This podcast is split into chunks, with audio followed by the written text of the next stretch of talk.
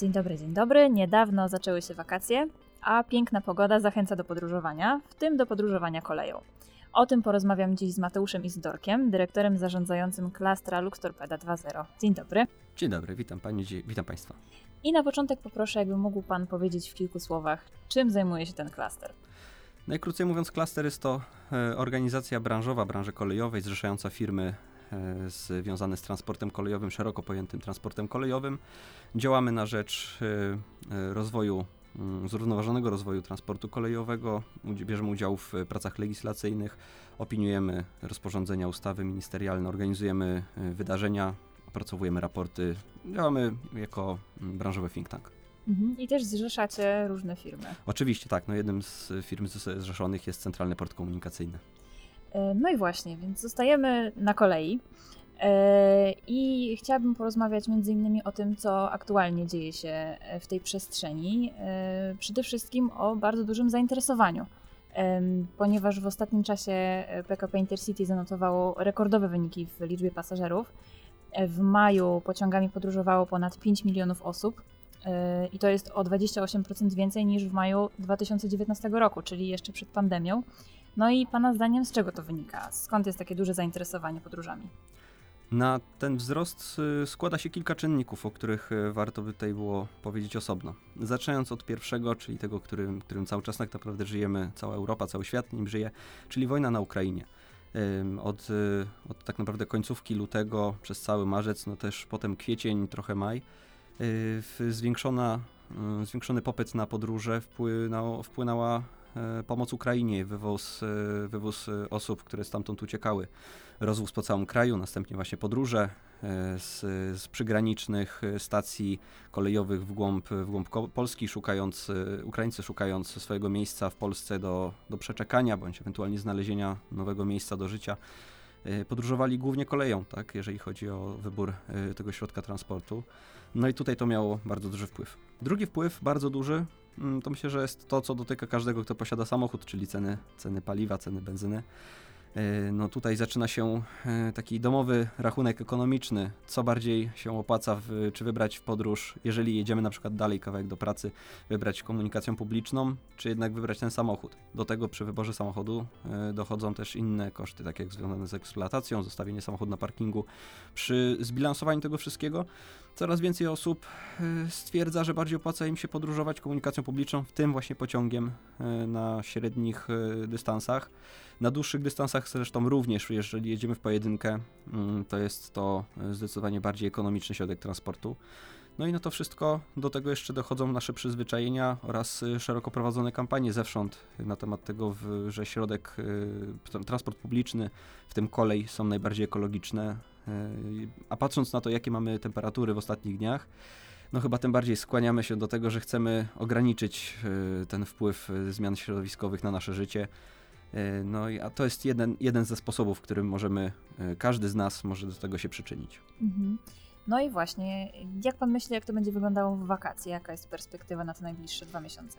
Myślę, że perspektywa jest tylko i wyłącznie wzrostowa. Rozmawiając z prezesem PKP Intercity, ostatnio zapytałem go, ile planują przewieźć pasażerów w, wakacje. Powiedział, że postarają się przewieźć każdego na tyle, ile będą mieli wagonów, na tyle ile będą mieli możliwości e, złączenia składów, tyle będą osób w stanie, e, tyle będą starali się przewieźć. Natomiast mogą być takie sytuacje, gdzie po prostu biletów zabraknie na połączenia, szczególnie te, w których nie ma możliwości jechania w pozycji stojącej, czyli m.in. Pendolino, tam jest sprzedaż biletów tylko i wyłącznie na miejsca siedzące. E, tak więc trzeba się spodziewać z tym, że chcąc wyjechać na wakacje, musimy troszeczkę wcześniej planować tą podróż pociągiem, jeżeli chcemy przede wszystkim usiąść i chcemy pojechać. Jeżeli, jeżeli jesteśmy w stanie stać, to myślę, że tam i nawet dzień czy dwa dni wcześniej, jak kupimy bilety na spontaniczny wyjazd, y, to, to będzie to możliwe. No ale spodziewajmy się ogromnych tłumów y, na peronach, na dworcach. Mhm. Co jest w sumie też dość pozytywnym yy symptomem to, że ludzie są zainteresowani koleją? Oczywiście. Ja widzę to nawet w takich barwach, że jeżeli by nam ceny paliwa spadły, powiedzmy do poziomu podobnego, jak mieliśmy y, jeszcze kilka miesięcy temu, tam w okolicach 5 zł, to myślę, że i tak budujemy w tym momencie swoje przyzwyczajenia. Widzimy, że jest to możliwe, że ten bilet, y, podróż pociągiem wcale nie jest taka zła, bo niektórzy mogą mieć po prostu w pamięci jazdę pociągiem EN57, no, przełomie lat 90., 2000, gdzie nie było klimatyzacji gdzie toaleta y, była y, w niewyobiegu zamkniętym, były inne warunki jazdy, tak. To wszystko wydaje mi się, że w momencie, kiedy mm, do tego się przyzwyczajimy, to zostaniemy w tym transporcie publicznym, zostaniemy w tej, w tej kolei i dalej będziemy wykorzystywali ten środek transportu do naszych codziennych podróży, czy właśnie podróżach wakacyjnych. Do tego wszystkiego jeszcze warto dodać, że PKP Intercity ogłasza teraz na wakacje E, ogłosiło na wakacje nową, e, nową ofertę w momencie, kiedy podróżujemy więcej niż jedną osobę, tak dwie, chyba do sześciu osób. Jadąc pociągiem możemy kupić bilet e, na zniżce grupowej. Dotychczas zniżki grupowe dotyczyły dużych, dużych grup zorganizowanych. Teraz chcąc wyjechać z najbliższą rodziną, na przykład nad morze czy w góry, jesteśmy w stanie zrobić to taniej i ekonomicznie będzie to uzasadnione. Nawet powinno to wyjść lepiej niż wybór samochodu. No i wydaje mi się, że ten czynnik ekonomiczny tutaj jest bardzo dużo zachętą. E, no, w szczególności dla osób, które przez dłuższy czas z kolei nie korzystały. Tak, no kolej się bardzo zmienia, tak? Mówię, biorąc pod uwagę ostatnie 20 lat, to jest, to jest yy, przepaść, chociaż oczywiście trzeba powiedzieć, że dużo jeszcze można by zrobić na tej kolei, dużo poprawić. Natomiast to jest to ogromna różnica. I z wieloma osobami, z którymi rozmawiam, to nie jeżdżąc koleją od kilku, kilkunastu lat, dalej mają przeświadczenie, że ta kolej to jest tak sobie jedzie, bo jedzie, stary skład, bez klimatyzacji właśnie, konduktor idzie, bilety przebija, tak, takie tak, jest tak. myślenie. Tak, właśnie chciałam to powiedzieć, że też mam takie doświadczenie rozmów z osobami, które na przykład powiedzmy 15 lat temu przerzuciły się na jeżdżenie samochodem bo zaczęły pracę i tak dalej. I, I ten pociąg omijały szerokim łukiem, możliwie tylko poruszały się e, z swoim prywatnym samochodem. No i z jakichś tam przyczyn były zmuszone do tego, żeby skorzystać z kolei i były bardzo zaskoczone tym, jaka jest różnica e, w komforcie jazdy przede wszystkim. Oczywiście, nie komfort. Mówiąc, nie mówiąc o tym, jak ktoś na przykład w ogóle przesiadł się na pendolino, tak, no bo to już jest w ogóle... No to jest przepaść. Tak, to, to, jest, to jest przepaść, tak. Jeżeli ktoś ostatnio podróżował powiedzmy właśnie te 15 lat temu, no to bez porównania. Tak, aczkolwiek oddajmy, nie wszystkie jeszcze składy, e, nie wszystkie pojazdy zostały zmodernizowane, wymienione.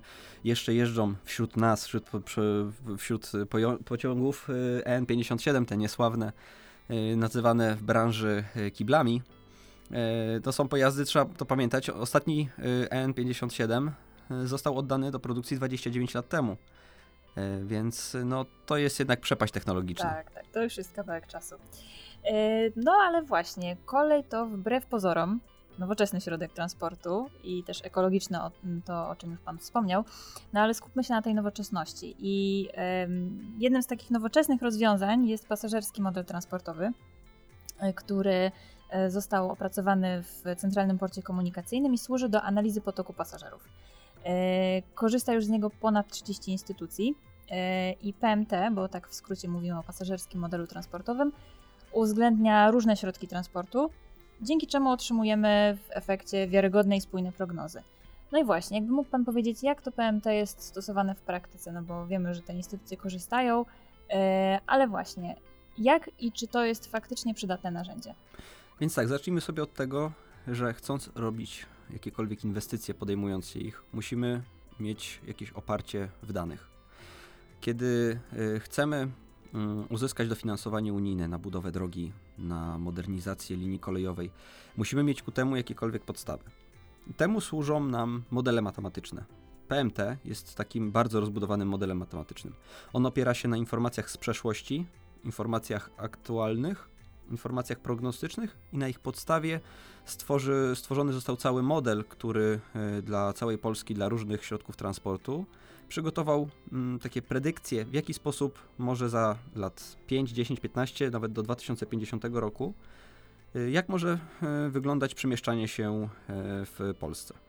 Uwzględnimy tutaj takie, takie elementy jak namacalne dane, czyli pomiary, które były wykonywane w przeszłości na drogach różnych gatunków, znaczy różnej kategorii zarówno krajowych, jak i lokalnych. Na podstawie tych danych, mając informacje o tym, jak przez na przykład 5 lat zmieniła się struktura społeczna jak y, pod względem demograficznym, pod względem y, wewnętrznych i zewnętrznych mm, podróży między powiatami, gminami itd. Tak na tej podstawie jesteśmy w stanie oszacować, jak przez ostatnich 5 lat zmieniło się to wszystko.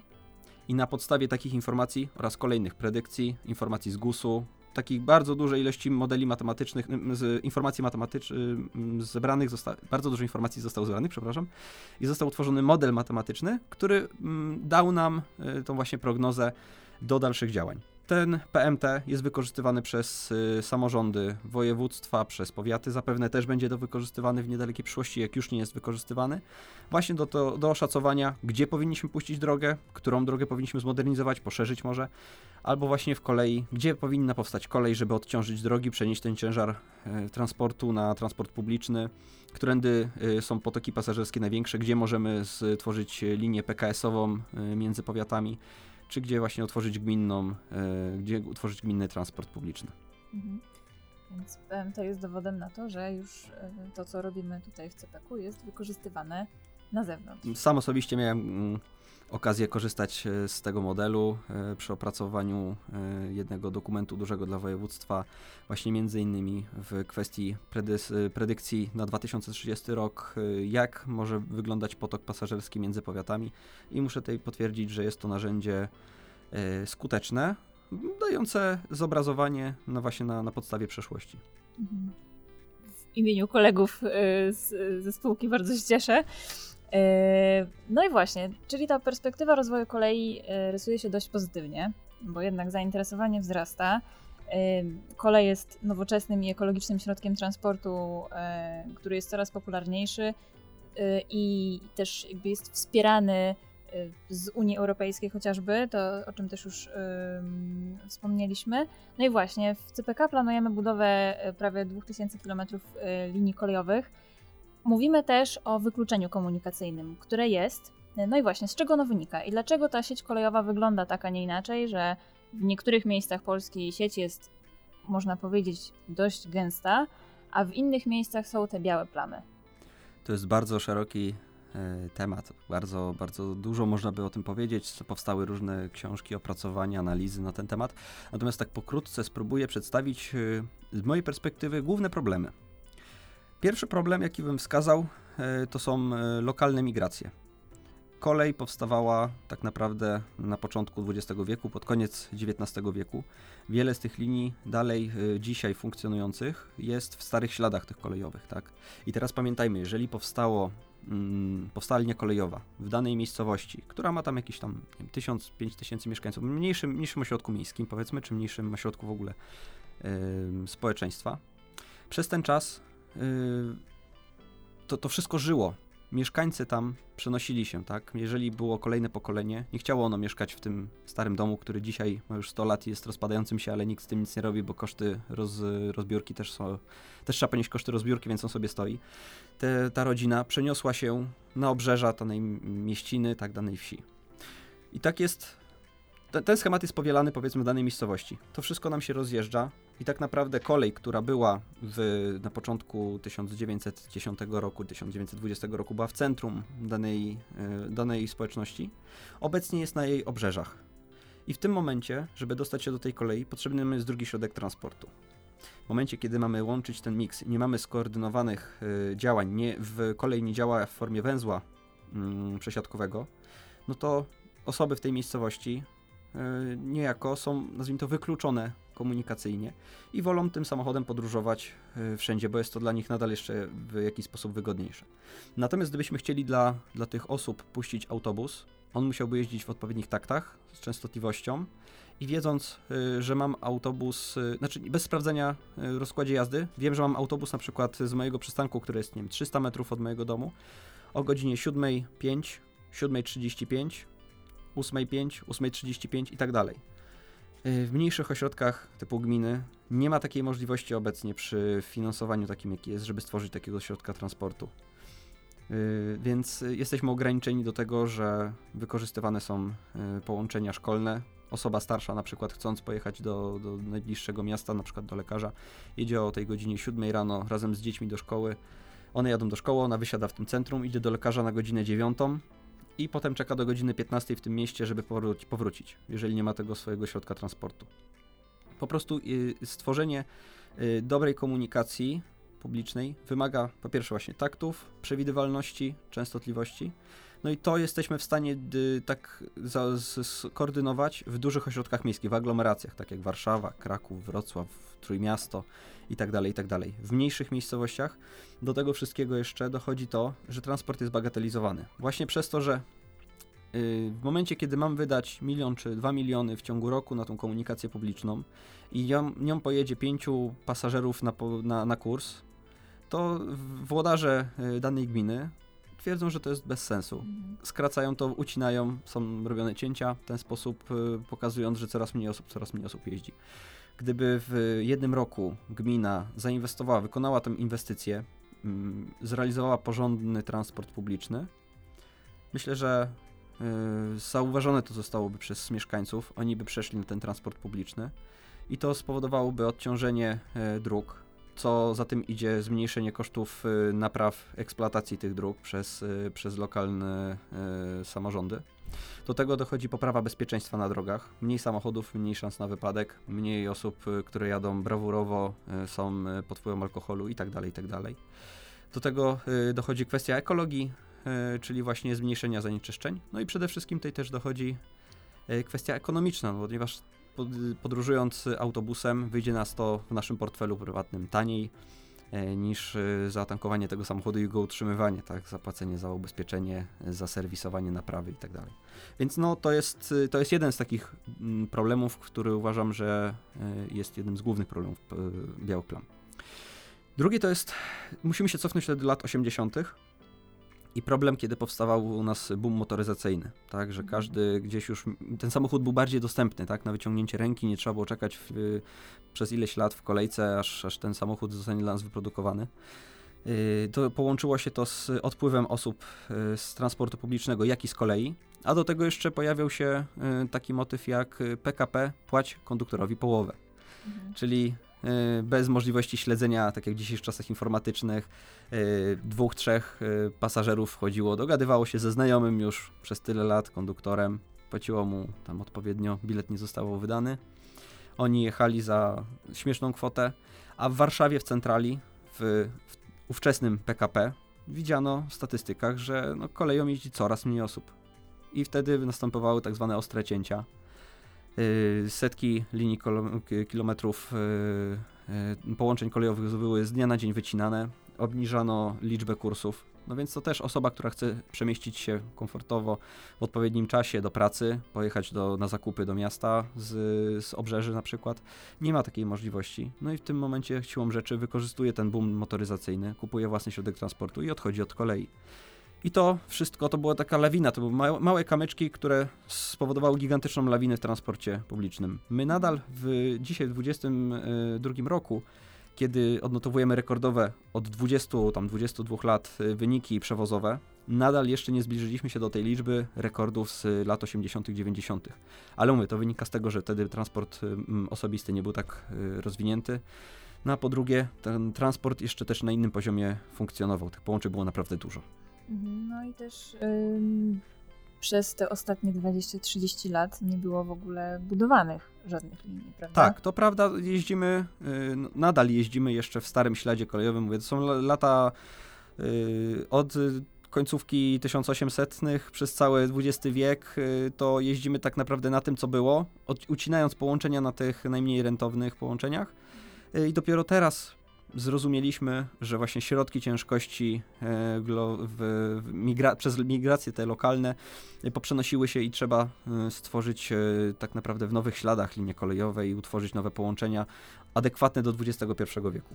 Tak, no właśnie ja mam taki osobisty przypadek, jeśli o to chodzi, ponieważ pochodzę z Mazur i dojazd tam koleją to jest powiedziałabym, przygoda. przygoda tak. to jest przygoda. Kiedyś był taki pociąg, który jechał przez Białystok. E, jechało się. On, to był pociąg, który jechał z Gdyni do Katowic przez Białystok. Robił taki, taki V. I właśnie jechał przez Giżycko, Ełk, tamte okolice. E, no ale to też była podróż, która trwała tam 5 godzin z kawałkiem. Więc, więc no tak przyznam szczerze, średnio zachęcająca czasowo. No a teraz, teraz to, już, to już w ogóle praktycznie z Warszawy dojazd z przesiadką.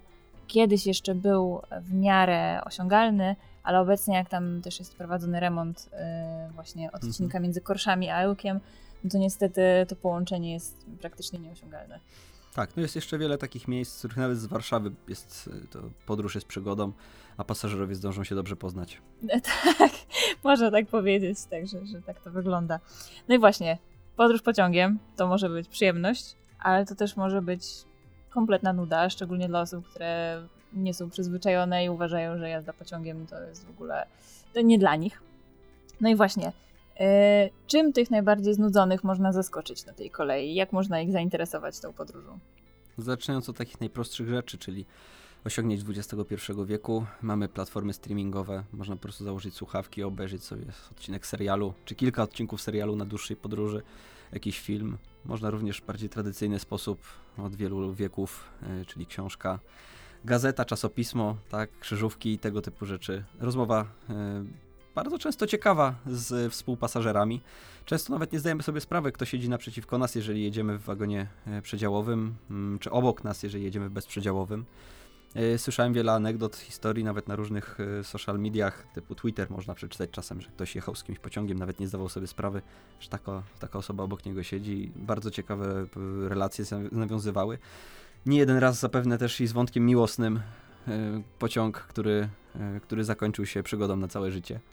Natomiast jeżeli ktoś e, nie wziął akurat książki, telefon mu się rozładował, nie ma ze sobą ładowarki, żeby naładować w pociągu, poza liczeniem e, bocianów mijanych po drodze na, na polach, myślę, że tutaj dobrym, dobrym rozwiązaniem będzie po prostu też podziwianie widoku, bo na niektórych trasach widoki są naprawdę bajeczne. Mogę taki przykład podać, może akurat nie z Polski, ale uważam, że to jest najbardziej e, w całej Europie najbardziej malownicza e, trasa. Jest to Glacier Express e, łącząca kurorty europejskie Zermatt i St. Mortis. To jest trasa długości 270 km i pomimo może relatywnie niedługiej, niewielkiego odcinka, jest to pociąg, który podróżuje 8 godzin. Zostaje on, e, został on nazwany najwolniejszym pociągiem pośpiesznym świata.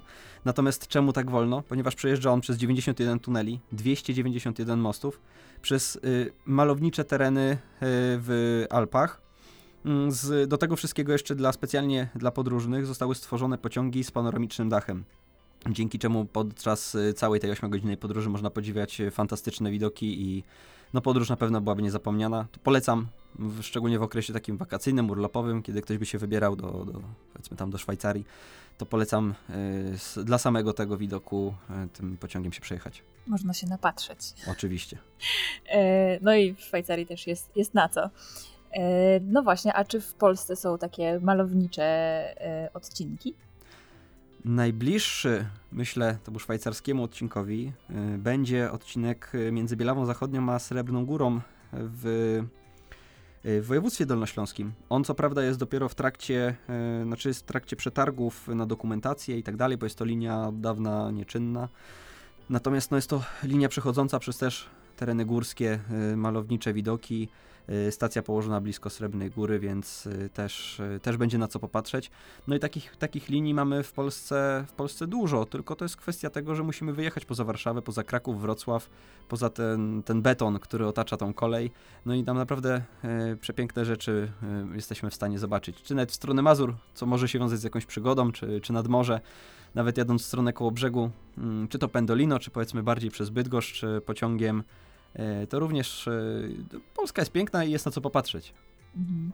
No właśnie, Polska jest piękna, a jeszcze jak, jak e, zajrzymy poza Polskę, to gdzie możemy znaleźć takie najpunkty kolejowe, że tak powiem, najwyższe, najdłuższe, jak to wygląda?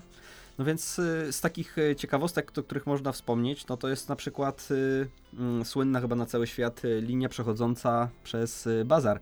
Jest to linia w Chinach, e, która, na której jeżdżą 17 razy na dobę pociągi. Mm, kiedy dojeżdżają one do tego bazaru, jest to największy, czy jeden z największych bazarów, e, e, przepraszam, w Tajlandii, nie w Chinach, jest to największy bazar, mm, targ owoców morza w Tajlandii. Jeżeli pociąg przez niego przejeżdża, przed nim przez ten etap straganów, przechodzi pracownik, pracownik kolei, wszyscy wtedy zwijają swoje stragany, pociąg przejeżdża, z powrotem rozkładają i tak 17 razy na dobę.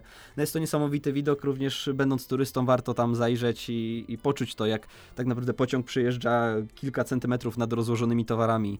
E, w internecie jest bardzo dużo e, popularnych takich filmików pokazujących zdjęć. Myślę, że to jest coś, co warto zobaczyć. I też warto podkreślić, że jest to względnie bezpieczne, ponieważ relatywnie niewiele wypadków na przestrzeni lat odbywało się tam na tej linii. No ale myślę, że też przez to, że jest to najwolniejsza linia w Tajlandii, czy jedna z najwolniejszych, ona jedzie średnio 30 na godzinę. To jest prędkość, z którą przewozimy w Polsce węgiel, więc. Jest to jakiś punkt odniesienia. Tak, no natomiast gdybyśmy mieli wskazać najwyższy peron, no to jest y, stacja kolejowa Tangula w Chinach, y, otwarta w 2006 roku. Jest ona na poziomie, tej chwili nie pamiętam, to jest ponad 1000, 4800 metrów nad poziomem morza. Jest to najwyżej położona na świecie stacja kolejowa. Proszę uwzględnić, jakie mamy najwyższe góry w, w Polsce. I jak wyżej jeszcze jest ta stacja położona, do niej trzeba dojechać, z niej trzeba zjechać, no to jest na pewno pod względem inżynieryjnym wyzwanie, natomiast i widoki też niesamowite. No i wydaje mi się, że to nawet by zachęciło tych najmniej przekonanych do kolei, że, że można takie, takie, takie miejsca odwiedzić podczas zwykłej podróży pociągiem. Takich, e, takich miejsc jest e, naprawdę wiele na świecie. W Polsce również znajdziemy. Na świecie nawet znajduje się pociąg, który Mm, którym można degustować whisky.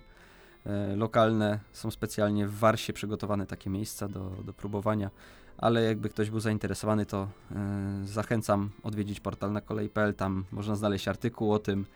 E, I tam jest jeszcze więcej artykułów na temat najciekawszych linii kolejowych na świecie. Polecam się z tym zapoznać. Może to będzie dla kogoś pomysł na wakacyjną podróż. I my również do tego zachęcamy. E, no i mamy nadzieję, że nasze linie kolejowe, które powstaną w ramach CPK, również będą mogły znaleźć się w gronie tych naj. Jeszcze zobaczymy, e, co to będzie za naj, ale mamy nadzieję, że na pewno jakieś się znajdzie.